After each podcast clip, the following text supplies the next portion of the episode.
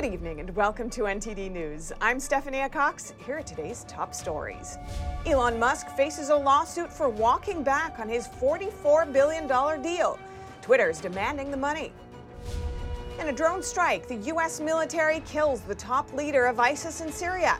We speak with Dr. Sebastian Gorka to get the analysis. A bad guy is killed. Uh, you know, you celebrate that because these are murderous thugs. America after Roe v. Wade was ended. What are the consequences? Senators hear from people who are directly impacted by this historic Supreme Court ruling. Just last week, as the exhibit shows, uh, a man approached our care center with an armed machete. A 10 year old rape victim denied an abortion in Ohio. That's the story that made national headlines last week, also repeated by the president. But is it true? Does she even exist? Liberty for Cuba. A year ago, protesters flooded the country's streets. And today, a U.S. congressman tells us about lawmakers' actions toward Cuba since then and the sentiment among Cubans still living without basic rights today. And all they're asking for is freedom. They're not asking for vaccines, for food, for they're asking for freedom.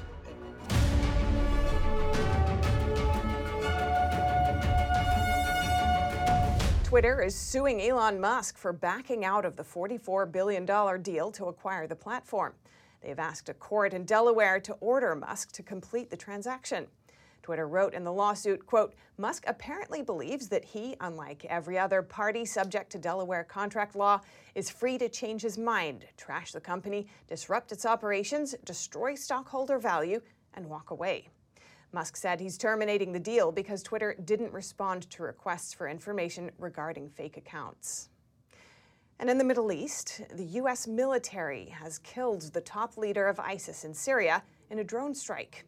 He was one of the top five ISIS leaders in the world.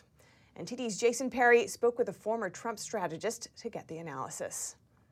The U.S. Central Command forces conducted a drone strike in northwest Syria, killing Maher al Agal, the leader of ISIS in Syria. Another senior ISIS terrorist was seriously injured in the strike as well. Al Agal was one of the top five ISIS leaders in the world, and he was also responsible for aggressively pursuing the development of ISIS networks outside of Iraq and Syria. President Biden released a statement about the drone strike, saying, it demonstrates that the United States does not require thousands of troops in combat missions to identify and eliminate threats to our country. When a bad guy is killed, uh, you know, you celebrate that because these are murderous thugs. Dr. Sebastian Gorka is a former strategist to former President Donald Trump and the host of America First but I don't think it makes a strategic impact on the situation in Syria, which has been a, a bloodbath for many, many years now. Uh, what we have is a, a murderous regime under Bashar al Assad in Damascus that is trying to hold on to power. And we have people that uh, want to live in a free Syria that are fighting against him. Gorka said other countries acted differently during the Trump administration. When there's a lack of American leadership, the world becomes a dangerous place. We saw this under Obama with the first invasion uh, of Ukraine, with the rise of a military uh, China, and we're seeing it again uh, under under the Biden administration. When we were in the White House, the world was stable. Uh, Russia behaved itself. Japan uh, was not threatened by China.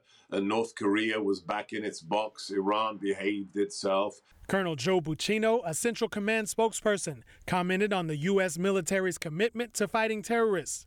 He said CENTCOM maintains a sufficient and sustainable presence in the region and will continue to counter threats against regional security. An initial review of the drone strike indicated there were no civilian casualties. We reached out to the White House for comment, but we didn't hear back before airtime. Jason Perry, NTD News. Turning now to abortion. How is the overturning of Roe v. Wade impacting the nation? Senators heard from firsthand witnesses today, one describing a man who approached a pregnancy center with a machete in hand.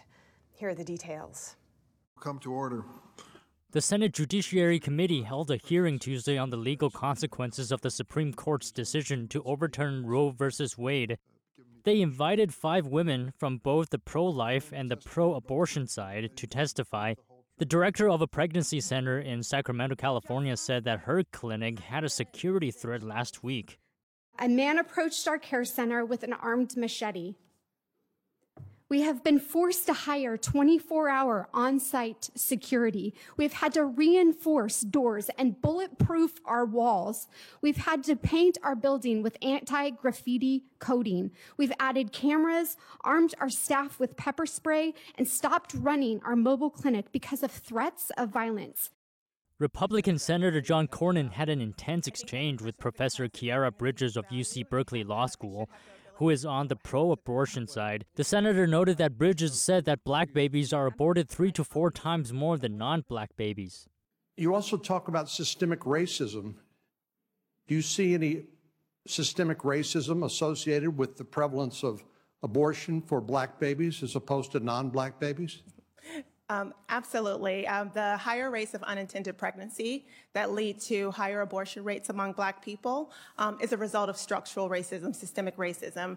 Um, I understand systemic racism not to be boogeymen who are trying to uh, dupe Black people into abortion care. I understand structural racism to be the systems that have made it so that Black people disproportionately bear the burdens of poverty in this country, um, the systems that have denied them the basics that they need in order to, to live humane lives like food, clothing, shelter, health care. So you believe a that you system that responds with the criminal you believe there ought to be more black babies aborted. Is that right? I believe that, that we ought to create the conditions under which people can leave li- lead lives that are filled with dignity and humanity. And that means your, being able your way to. of thinking, that happens when more black babies are aborted.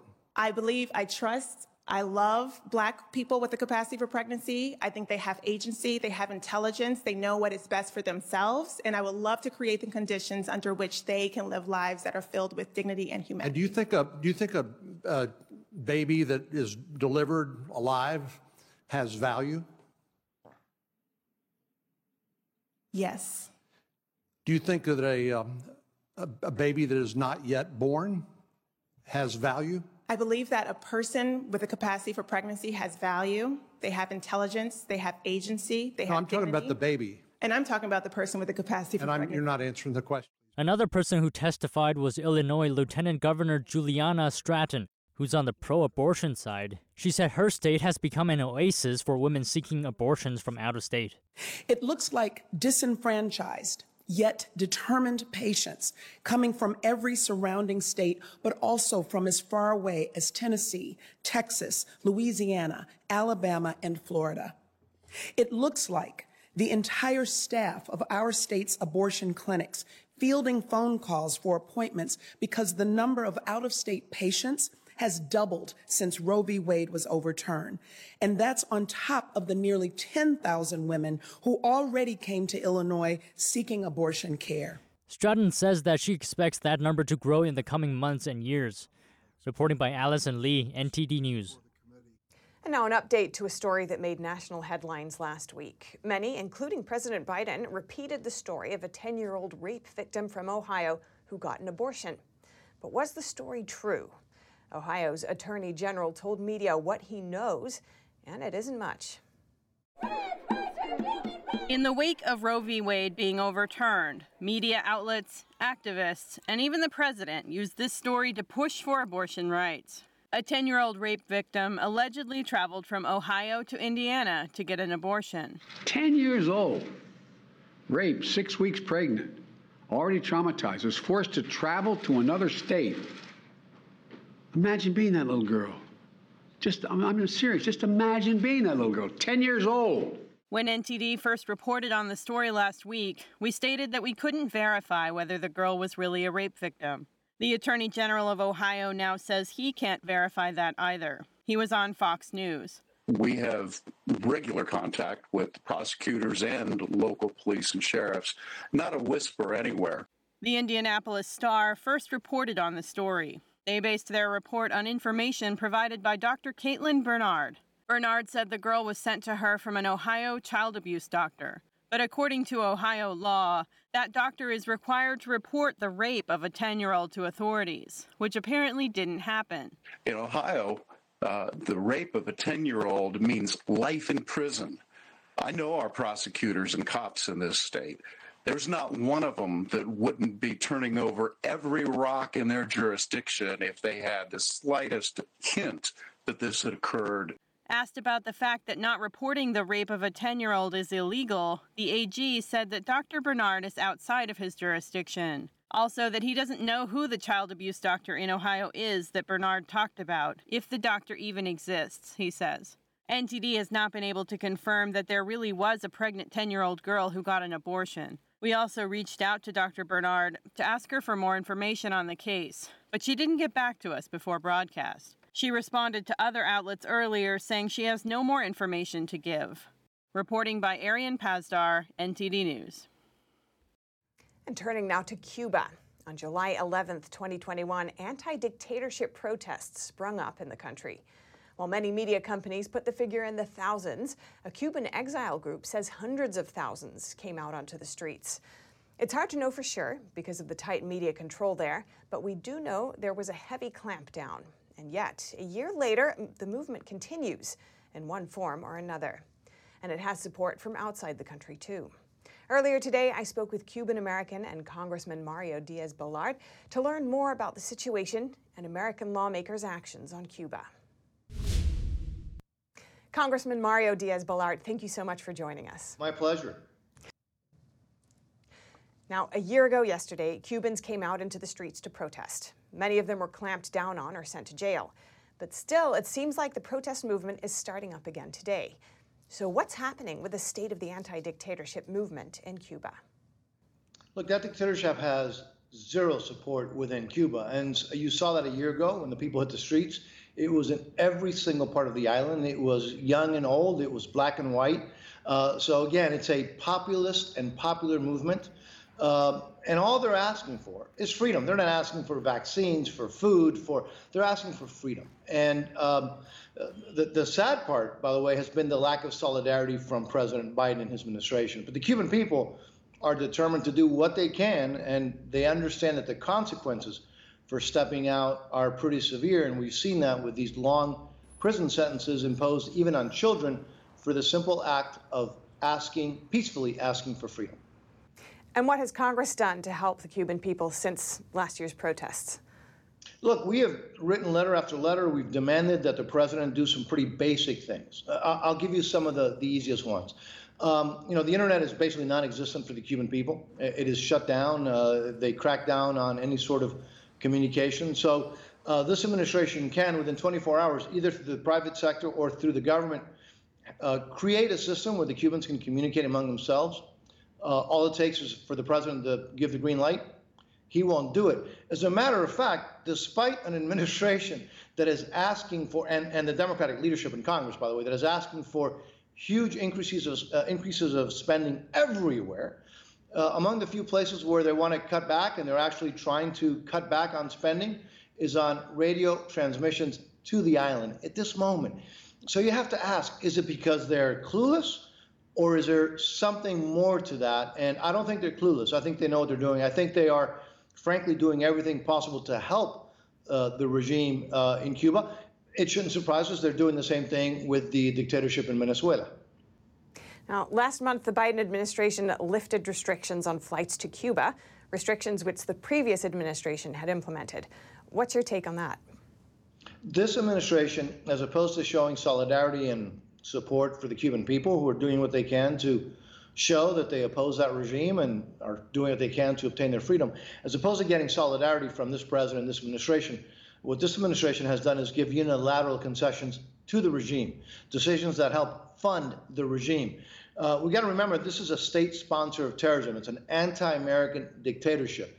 And as opposed to increasing pressure because of the increasing repression on the island, it's just the opposite. What you're seeing from President Biden is unilateral gifts, concessions that help give legitimacy and money to the regime, something that is hard to understand unless you believe that there is some sort of sympathy uh, and support, ideological support uh, to that anti American regime 90 miles away from the United States. So, what else should the U.S. do if it wants Cuba to become a free nation? Very simple. Uh, number one is use every diplomatic uh, uh, uh, avenue that the United States has to pressure the regime and to pressure and uh, and uh, and help get other countries to also pressure the regime uh, uh, again for human rights and for uh, you know, for in essence, freedom of the Cuban people. Number two is, you know, we have to demand certain things, demand elections, demand the freedom of press, demand uh, the freedom of association, of independent labor unions. By the way, which is the law of the United States. You see, the sanctions go away if in Cuba three things happen. Some basic freedoms freedom of press, independent labor unions, political parties. Number two is the releasing of all political prisoners, including these new ones, the hundreds, uh, frankly, thousands of new political prisoners. And third, start the process towards elections. Then sanctions should go away shouldn't we continue to try to get other countries to also show solidarity, express solidarity and support to the Cuban people and not with the regime? But unfortunately, what we're getting from President Biden and this administration is just the opposite solidarity and recognition and legitimacy to the regime and totally abandoning the hopes uh, of the Cuban people who are just asking for support in their effort for freedom. But some people have argued that U.S. sanctions on Cuba have crippled Cuba rather than allowed it to become more free. What's your take on that? Yeah, you know, the, the, the concept that somehow, um, you know, doing business and funding and giving legitimacy hurts a government, a regime, is frankly, you know, pretty absurd. in the history of humanity, and by the way, I've heard that too. Uh, what you what, what you said you've heard, I've heard it too, right? In the history of humanity, never does uh, legitimacy and funding uh, help uh, eliminate a dictatorship. What does work, and, the, and there are case after case after case, is international pressure, diplomatic pressure, economic pressure. Uh, that's what we should be doing. Again, showing solidarity with the people, not the dictatorships that repress the people. And in the case of Cuba, not only is it repressing the people, it's a threat to the national security interests of the United States. It's a double whammy. Helping the Cuban people helps them, uh, is the cause of freedom, but also helps our national security interests. It seems that this president and this administration is doing just the opposite, everything it can to hurt our national security interests, whether it's in this hemisphere, whether it's in other places around the world. And don't get me started about what this administration has done on the southern border, which is to empower, to authorize and empower the cartels who are now the ones who make the decisions as to who and what gets into the United States across the southern border, a, a, a serious danger to the national security of this country. Congressman Mario Diaz-Balart, thank you for your time. Thank you. A privilege to be able to uh, spend this time with you. Coming up, Texas is struggling under a heat wave. Pressure on its energy system is mounting, but they're holding up for now. And optimism for the economy is at a record low among small businesses. What could this mean for the U.S. economy? Find out more in just a moment here on NTD News.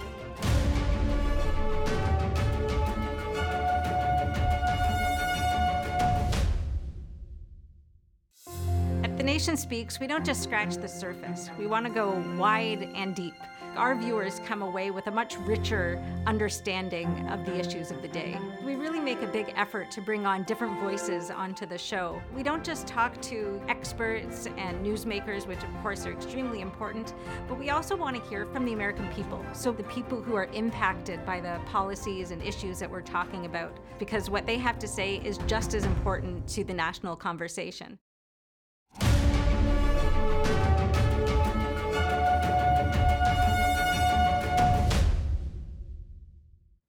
A heat wave in Texas is creating a high demand for energy. That's putting a lot of pressure on the state's power grid. Could rolling blackouts be on the horizon for Texans? Here's more on that story.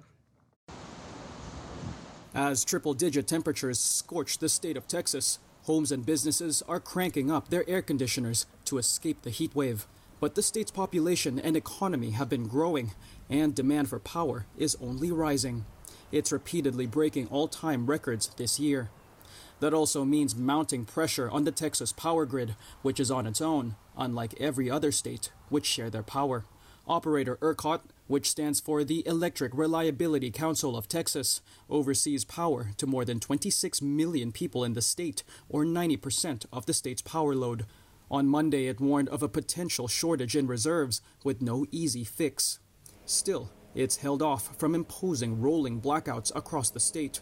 Instead, ERCOT is relying on voluntary cutbacks and appeals to conserve energy. Large industrial power users, including miners of Bitcoin and other cryptocurrencies, are doing just that. While ERCOT declined to comment on specific company power usage or facilities, it said there are about 10 cryptocurrency mining facilities connected to the grid, a number it only expects to grow over the next four years. Texas can't seek much in the way of help with its struggles, as Michael Webber, a professor in energy resources at the University of Texas at Austin, explains. Most states in the United States are part of larger regional grids. So the states of like Oklahoma or Louisiana when they have a power shortage, can import power from neighboring states.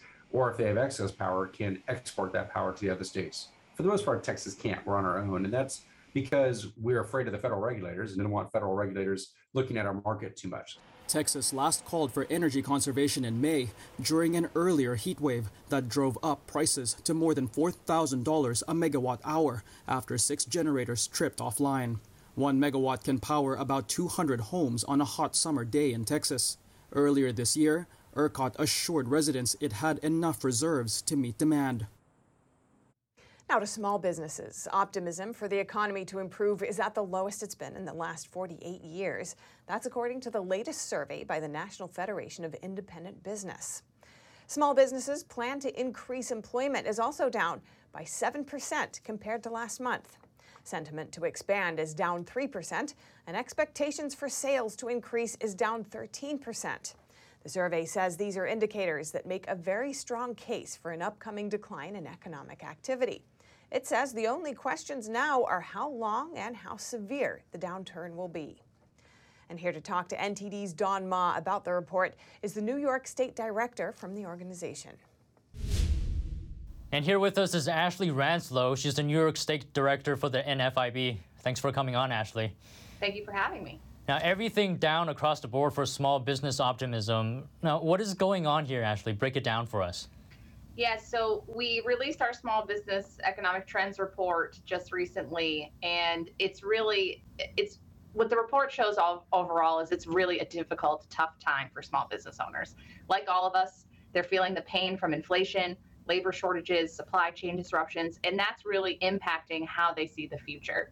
And we're seeing record levels of very low expectations for business conditions moving forward, the lowest level we've seen in the 48 year history of this report. Um, so it's really tough times for small business owners right now. An economist at Indiana University told Fortune that historically, when demand falls, small businesses don't have the cushion to survive. Now, if we do go into an economic downturn, is there a concern that the first thing that will happen is that small businesses will go out of business?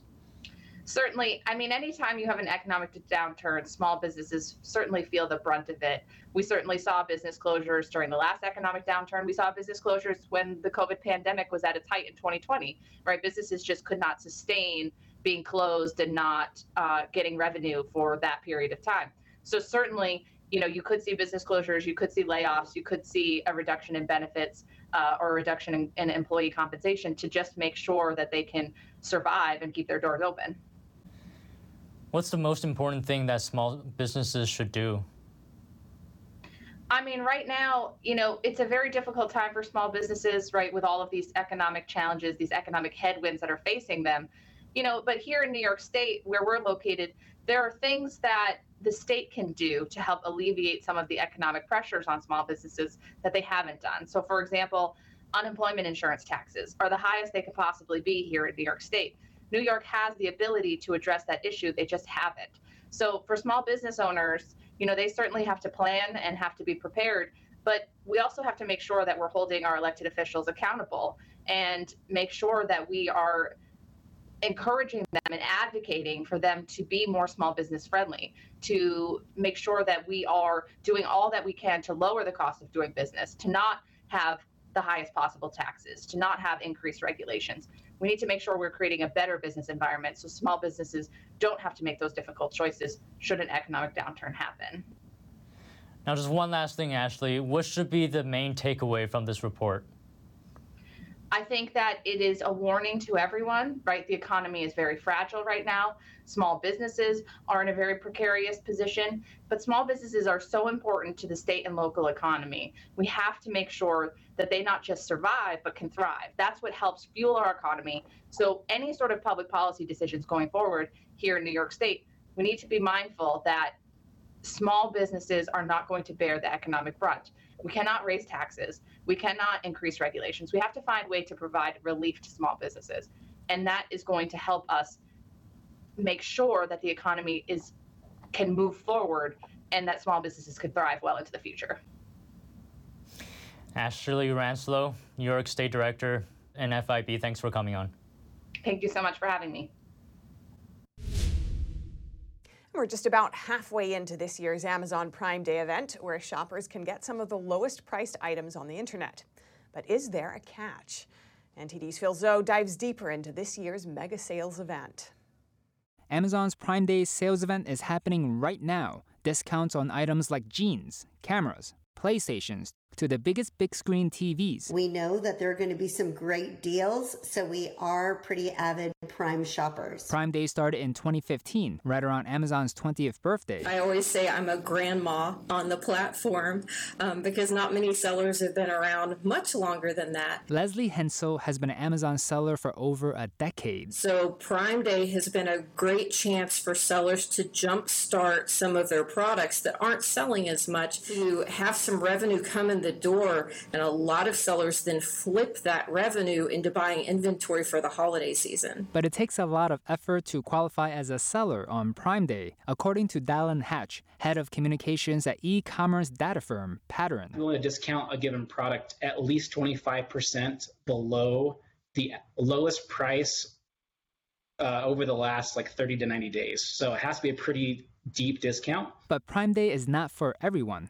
Small business owner of around 30 years, Mitch Goldstone hates Prime Day. He calls it a marketing gimmick. You have to pay for play. You can't participate in Amazon's Prime Day unless you put up $139 upfront to join Prime. So that means you're spending $139 before saving a penny. The first ever Prime Day in 2015 was a one day event only, selling over 34 million items. That translates to 400 items sold per second. We've been Prime members probably since Prime started. As a matter of fact, I received an Amazon Prime package delivery uh, just this morning. Laura Pepping and her husband are Seattle residents, living right by Amazon's headquarters. They've been Prime members since the beginning in 2005, always buying big on Prime Day. This year, is going to be different. We really don't want to get caught up in the hype, which is something that marketers really appreciate. She's adopted a new mindset since the pandemic. The bottom line is we've adopted this Marie Kondo mindset, which is purchasing for joy or if you really need it, not if it's something that you already own. Prime Day lasts until the end of July 13th, Wednesday, and is available in around 20 countries. Phil Zoe, NTD News. And if you have any news tips or feedback for the show, you can email us at eveningnews at ntd.com. And coming up, a rally marched through a Southern California town telling onlookers that babies' lives matter. They marched to a Planned Parenthood to make their voices heard. And in California, an Olympic medalist was attacked by a homeless man in broad daylight. She sustained multiple fractures on her face. Stay tuned for more after the break.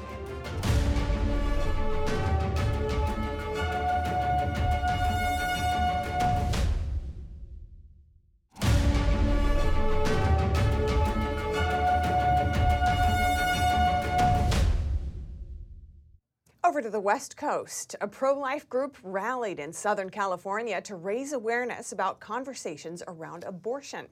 They say they're against the state becoming a bastion for abortion. NTD's Jackie Rios has the story. On Saturday, the pro life movement, Baby Lives Matter, held a rally and a march near the Santa Monica Pier in Los Angeles. The event was to warn to Californians that despite the Supreme Court overturning Roe v. Wade, abortion continues in the state. One woman who previously had an abortion says there should be other options. And it was only by accident where I found out that there's a, a, lot of women who talk about the negative impacts of abortion. I had absolutely no idea. I thought I was wrong for feeling what I was feeling because it's legal, right? And we think that the laws protect us. So for women, if it's legal, the laws protect us. It's a very, it's very strange. And the women that go into the abortion clinics, they feel like they don't have a choice. So women don't have abortions because of freedom of choice. They have abortions because they feel like they have no freedom and no choice. Zamorano said the people who are pro choice are often silenced. The abortion industry is a multi billion dollar industry, so they silence our voices. And that's why I'm here today, is to speak up for women just like me, to speak up for women because not all of us believe that. Abortions are one of the services Planned Parenthood provides. According to the organization, it completed over 350,000 abortions in 2019. That's nearly half of the 620,000 abortions reported to the CDC that year. One speaker emphasized the significance of the change to federal law. This is like taking the beach of Normandy, right? We still got to make it to Berlin, but it was huge. Roe v. Wade being overturned was just unbelievable for equal rights for all human beings, regardless of where you're located. And but now the work has just begun. We still got to take Berlin. But some Californian politicians are taking a different stance. Governor Gavin Newsom and lawmakers have said they want to make California an abortion sanctuary state. Assembly Bill 2223 is part of that package. They're pushing for even uh, such radical bills as infanticide bills, AB 223, 2223. And um, they're preparing itself to be a um, sanctuary state for abortion rights. And so we need to mobilize and, and, create an environment and a culture of life here in, in Los Angeles and California. According to the bill, a mother or healthcare provider cannot be held responsible for an abortion or perinatal death of a baby. But perinatal is not precisely defined in the bill. It could refer to infants ranging from newborn to one year old. At some point, people need to draw the line, and I think people with the infanticide um, the AB 2223 uh, families are just have had enough. For them to continue pushing the issue outside the womb, um, that's infuriated a lot of people. So um, I understand that it's going to go back to the states, but you know we'll take it state by state if we have to. We will. Marshall warned of both the states and certain organizations' opaque nature on abortion reporting. There's a lot of um, people that have confirmed uh, how these babies are aborted and um, have been inside of the Planned Parenthoods. They target the um, minority communities, which is, is, is very uh, alarming for me because that's where I'm from. I, I grew up in a very poor community. The march started near Santa Monica Pier and proceeded to the Planned Parenthood near 3rd Street Promenade. Jackie Rios, NTD News, Los Angeles. And staying in California, a former Olympian is recovering after a homeless person attacked her in downtown Los Angeles over the weekend. Here are the details.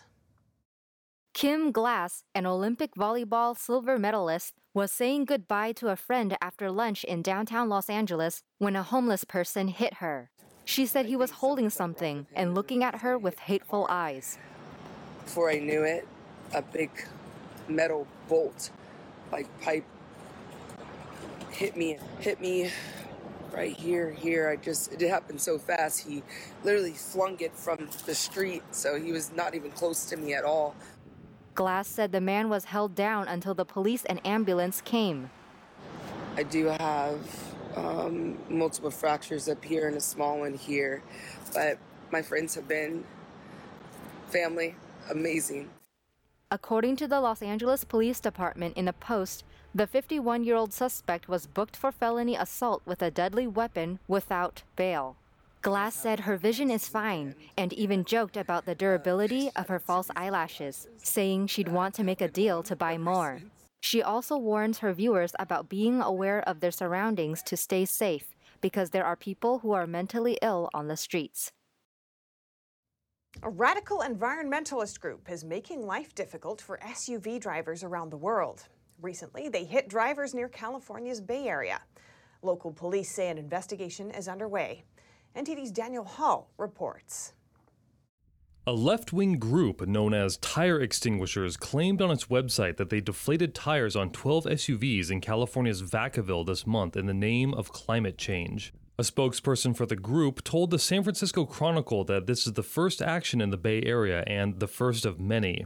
The group has already struck in other major U.S. cities as well as across the globe. A leaflet left on some targeted vehicles' windshields read, Attention, your gas guzzler kills. We have deflated one or more of your tires. You'll be angry, but don't take it personally. It's not you, it's your car. The group advised SUV owners to use public transportation despite some areas having limited options. Their website provides clear instructions with video on how to deflate cars' tires. Deflating vehicle tires can put the driver at serious risk of injury or death. Lieutenant Katie Cordona of the Vacaville Police Department said the case is being investigated as criminal vehicle tampering is punishable by up to one year in jail. Daniel Hall, NTD News, California. Coming up, a nation in chaos. The presidential palace stormed, the prime minister's residence in flames, and protesters warning of more to come amid an economic crisis and food shortages called the perfect storm and a cautionary tale for all. We have word on the ground and the euro slid to a 20 year low and made it almost equal in value to the dollar. The slide is driven by concerns an energy crisis will bring on a recession. That and more here on NTD News.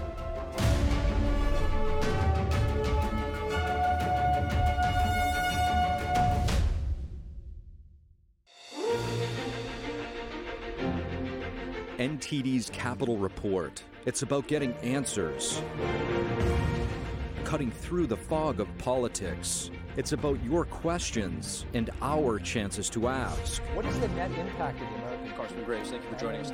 We're speaking to those in power to find out what does this mean for the people. We're here so you're in the know.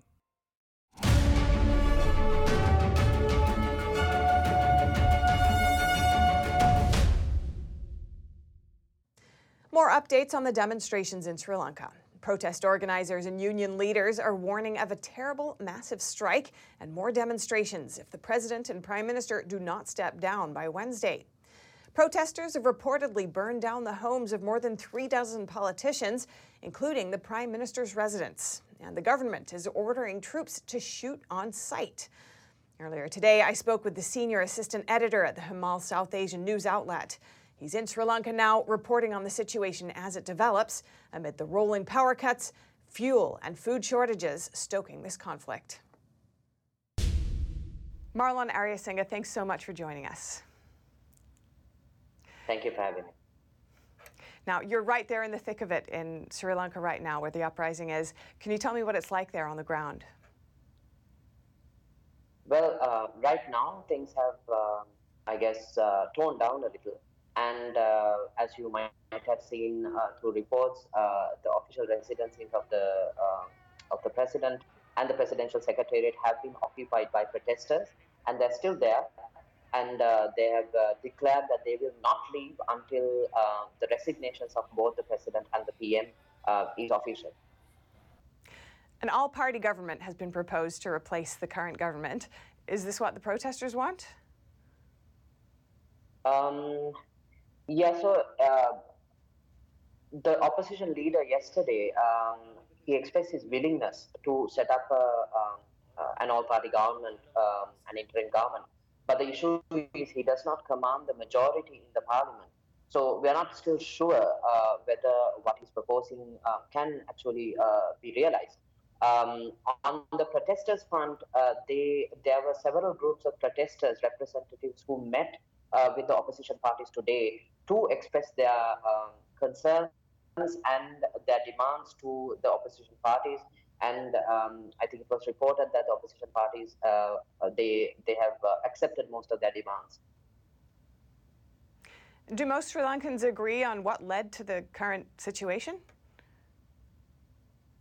Well, yeah, I think uh, over the last eight months, uh, there has been a kind of a applied education in the sense that we've been experiencing uh, some of the uh, uh, I mean, we've been experiencing the results of some of these uh, um, misguided decisions and uh, economic mismanagement uh, that um, uh, that kind of came to be characterized with this government.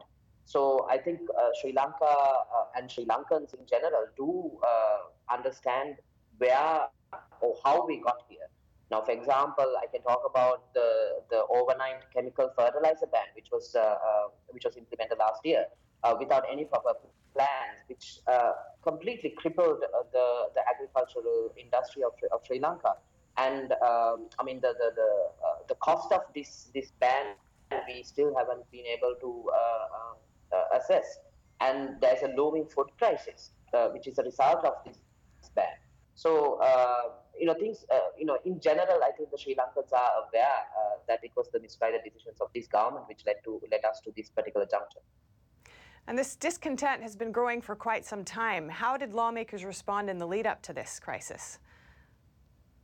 Well, I think this is why there have been island-wide protests. I mean, for the last six months, there have been a lot of anger and a lot of dissent and a lot of discontent on the streets.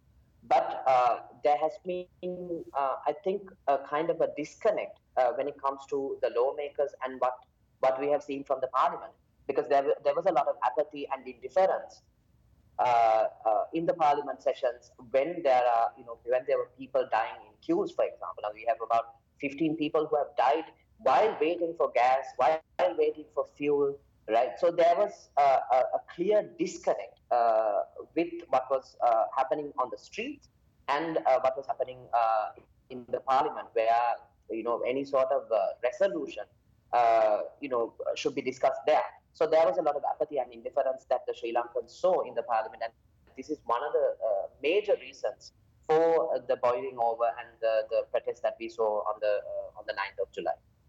And yet, the response of the police during these protests has been quite brutal. You've pointed to a culture of violence among the police, even attacking journalists. Could you explain that a little more? Yeah, so uh, on the 9th, uh, I think um, I think there's uh, live. I mean, it was basically broadcast broadcasted live where uh, protesters were, were attacked relentlessly by um, by tear gas, by water cannons, and earlier in the day, uh, the armed forces actually shot a protester. So there, there, there was there was a fatality as well. And uh, later in the day, I was near the the PM's uh, uh, private residence, which was um, which was burned. And uh, at that at that point, also there were um, uh, like what we have just mentioned, there were attacks on journalists.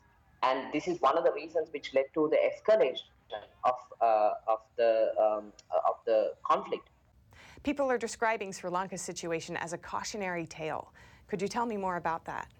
Yeah, so I mean, we've been described as a cautionary tale, like you just said, and it's like a horror story. I mean, and we are we are currently living this, and uh, uh, it's it almost feels as if it's like an economic death spiral that we are on. Uh, and uh, why we are uh, known as a cautionary tale, I think one of the reasons which I just mentioned before uh, you know, how not to implement organic farming, right? So uh, the mistake that was uh, the misguided decision to do that, uh, it resulted in because we had to import um, uh, rice uh, because of the food shortages that that resulted from this. Then I think when it comes to um, the central bank, and one of the decisions that, that the central bank governor took last year was to artificially inflate the rupee, which led to a huge discrepancy in the um, uh, in the selling and buying rates of the dollar uh, within official financial institutions and the actual market. And this gravely impacted foreign remittances because this is one of the ways that we get foreign exchange, where Sri Lankan migrants send money to the country. And this uh, uh, led to a huge loss of foreign exchange. Uh, so this is why we are being described as a cautionary tale because we've been uh, we are displaying to the world these are the things that you must not do. These are the decisions, economic decisions, political decisions that you must not take when uh, the country is undergoing uh, an economic crisis. The world is undergoing uh, a, a, general economic recession due to the pandemic, and of course, right now due to the the, uh, the war in uh, Ukraine. Marlon Ariyasinghe, thank you so much for joining us, and please take care. Thank you. Thank you very much. The euro slid to a 20 year low and came close to parity against the dollar on Monday. This is driven by concerns that an energy crisis will tip the region into a recession. The US dollar was boosted by expectations that the Federal Reserve will hike rates aggressively. The euro tumbled Monday to its weakest level since December 2002. William Rhind, founder and CEO of GraniteShares, says the drop reflects the fact that Europe is bearing the brunt of the crisis in Ukraine. Unfortunately for Europe, the effect of certainly Russia Ukraine has been more amplified um, than it has been here in the States. And certainly energy prices uh, much, much higher, relatively speaking, in Europe um, than here. So the impact of higher commodity prices has been felt more in Europe than it has in the States so far and some fear it could soon get worse. The biggest single pipeline carrying Russian gas to Germany, the Nord Stream 1, began annual maintenance on Monday, with flows expected to stop for 10 days. Governments, markets, and companies are worried the shutdown might be extended because of the war in Ukraine. But while the euro is sinking, the U.S. dollar is soaring. The U.S. currency has gained on expectations that the Fed will continue to aggressively raise rates as it tackles inflation. The Fed is expected to lift rates by another 75 basis points at its July meeting. The strong dollar is good news for U.S. travelers going overseas this summer, where everything from hotels to restaurants to shopping will be at a discount from prices just a few months ago. British Olympic running champion Mo Farah revealed that he was brought to the UK illegally as a kid. He says he was forced to work for years as a domestic servant. Farah won Olympic gold in both the 5,000 and 10,000 meter races at both the 2012 and 2016 Summer Games. He made the revelation in a BBC documentary where he announced that his real name is Hussein Abdi Kahin. He explained that he was given the name Muhammad Farah by those who took him from Djibouti when he was about eight or nine. Farah said he thought he was going to Europe to live with relatives. Instead, a woman he didn't know brought him to London and made him care for her children. He says he wasn't allowed to go to school until he was 12, where he became a star athlete. He eventually confided in a teacher who contacted social services. Farah says he's telling his story to challenge public perceptions about trafficking and slavery. And Britain is scheduled to announce a new prime minister by September 5th. But the voting for the new head of state is going to start as early as this week. We have agreed the way forward uh, for the leadership election. Nominations will open and close tomorrow. We'll have a first ballot on Wednesday. So far, 11 candidates have thrown their hat in the ring to succeed Boris Johnson as leader of the ruling Conservative Party and Prime Minister.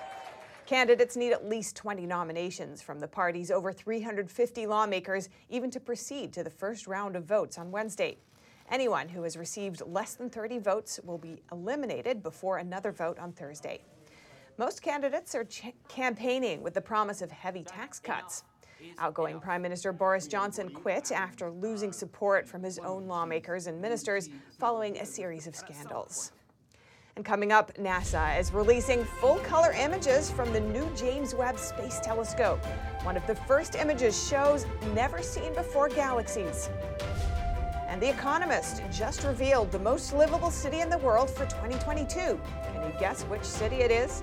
We'll tell you the answer after this short break.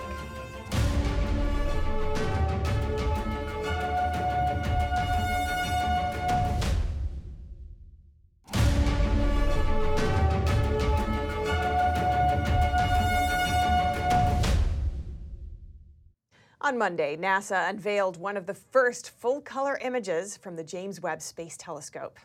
It's the deepest picture of the universe ever taken, captured by the largest space telescope ever built. The image shows how a massive group of galaxy clusters acts as a magnifying glass for the objects behind them. It's called gravitational lensing, and it resulted in Webb's first deep field view of incredibly old and distant galaxies, some of them never seen before. The galaxy cluster in the image appears as it did 4.6 billion years ago.